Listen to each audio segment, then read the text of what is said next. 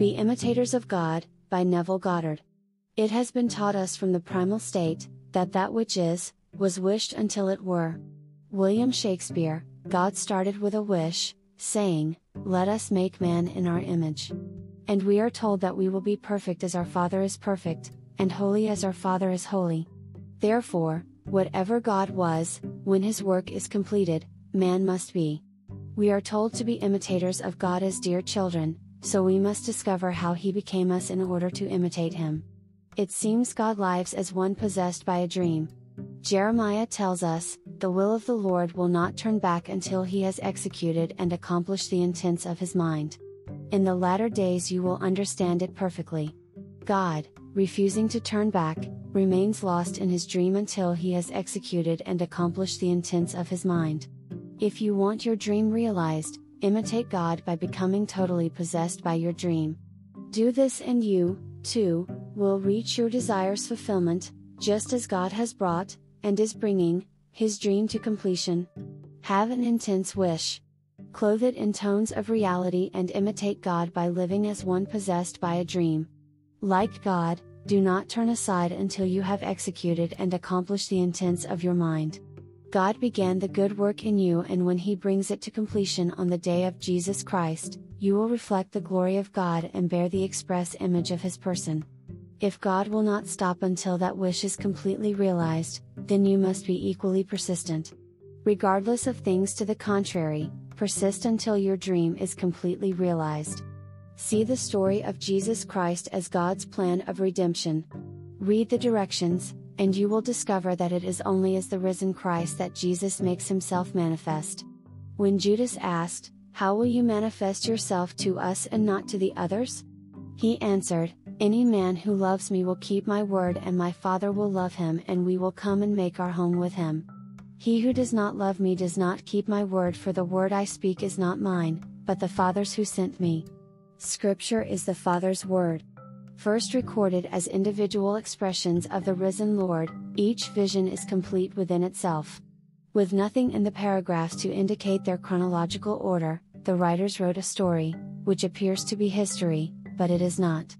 I will take one such paragraph, as it fits a letter I recently received. In it she said, I fell asleep requesting a deeper understanding when you appeared as the risen Christ and handed me the number 26. I have tried to understand this and can only come up with the number 8. If you add the 2 and the 6 together, you have the number of the risen Lord.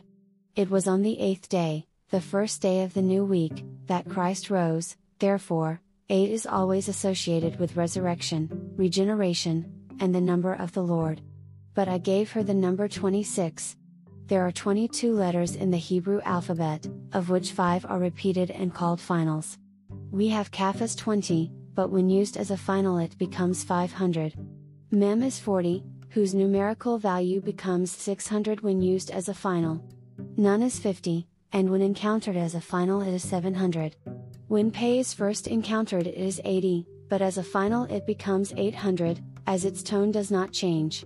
The symbolical value of this letter is the mouth, in its final form it is the mouth of God, my word that goes forth from my mouth shall not return unto me void but must accomplish that which I purpose and prosper in the thing for which I send it. You are Christ, the word sent forth from God's mouth as his hope of glory. God is making you into his perfect image to possess all that he possesses, as God's word cannot return void. This is the mouth I have given this lady. Recently she has been wondering why, when she knows something intuitively, she is hesitant to speak out. Questioning herself, she fell asleep and saw me as the risen Lord, at which time I gave her a voice of authority to speak out, regardless of what others may say. Only the risen Lord will be seen. I can tell you, I have ascended from earth and entered the highest heaven, but you will not know it until my Father reveals it to you. When asked, Who do men say that the Son of Man is? They said, Some say John the Baptist come again, others say Elijah, Jeremiah, or one of the prophets of old. But when he asked, Who do you say that I am? Peter answered, Thou art the Christ, the Son of the living God. The risen Lord then replied, Flesh and blood could not have told you this, but my Father who is in heaven, he has revealed it to you. Many will tell me they love what I teach, but walk away, not believing it to the point of application. But those who truly love me believe and apply my words.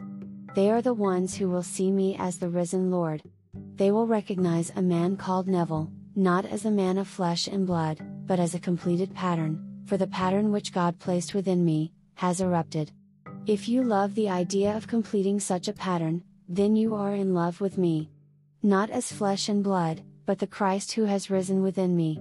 When I manifested myself to this lady, she knew I was Neville, yet she also knew I was the risen Christ, thereby, having the same experience as Peter. Having heard and loving the message, Peter recognized the risen Lord, while others heard it, but, not loving the telling, they did not have the experience. Such is granted through the discernment of love. Many claim to love Christ, but worship an icon on the wall. Called the image of God, Christ is God's plan, which was in the beginning with God, when he said, Let us make man in our image. Christ reflects the glory of God and bears the express image of his person. That image is found in the pattern. I have described this image in a more chronological manner than recorded in the Bible. I know those who have fallen in love with the story which awoke within me. One who departed last July saw me as the Lord. Another lady here saw me as the risen Lord. They did not see me as a man of flesh and blood, but as spirit, God's power and wisdom raised out of the physical world and into the kingdom of God. Just as God has deluded himself in lives as one possessed by a dream to bring it to fulfillment, you can imitate him while you wait for his work to be completed in you. And if you are equally persistent in your dream, no power can stop it from coming to fulfillment. But you cannot deviate. You cannot turn from the dream to see what others are doing, or what they think about it, you must be willing to lose yourself, to be possessed by your dream. No man of flesh and blood is Christ. If anyone says, Look, here is the Christ, or there he is, believe him not. Mark 13 When Christ comes, it is from within and its knowledge is without uncertainty. No one can ever deny the truth of what this lady saw. The man who stands before you now is full of weaknesses and limitations of the flesh. Tomorrow, this lady could hear of some unpleasant happening in my life, but it would not disturb what she saw and heard when, in vision, she saw me as the risen Lord and I gave her the voice of authority. From now on, she will have the courage to speak out when she intuitively knows she is right. Now, when you experience Christ and tell your friends, 99.99% of them will turn their back upon you, because they will see you as a mortal with human weaknesses, and you will not impress them.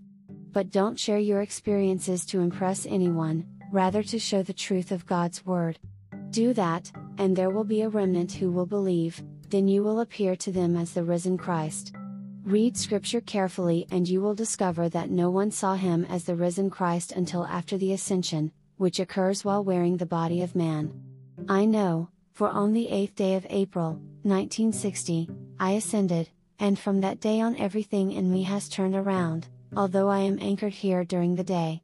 I have been seen as the risen Lord in New York, San Francisco, and all over, by ones who are in love with the word which they have heard from me they love the hope I have held out to them, that in a body of flesh and blood with all of its weaknesses, there is a plan of salvation that will awaken and unfold in all.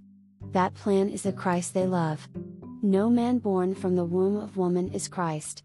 If there is another Christ other than he who was crucified and buried within you, he is false, and false teachers teach him as another.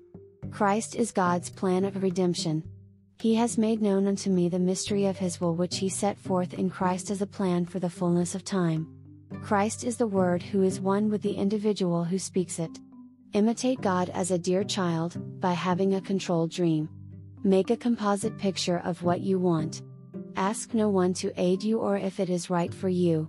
Desiring life to be full, do what God does. Make a wish and possess it. Turn neither to the left nor the right, but persist, just as God is doing, and nothing can keep you from expressing it.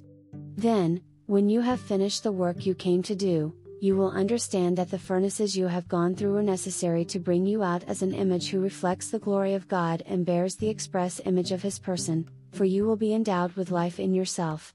Having become one with God, you will have inherited all that God is. In my book, Resurrection, I have shared my visions in their chronological order. I know of no other book, including the Bible, which has given it that way. The Bible in its manuscript form is a series of paragraphs.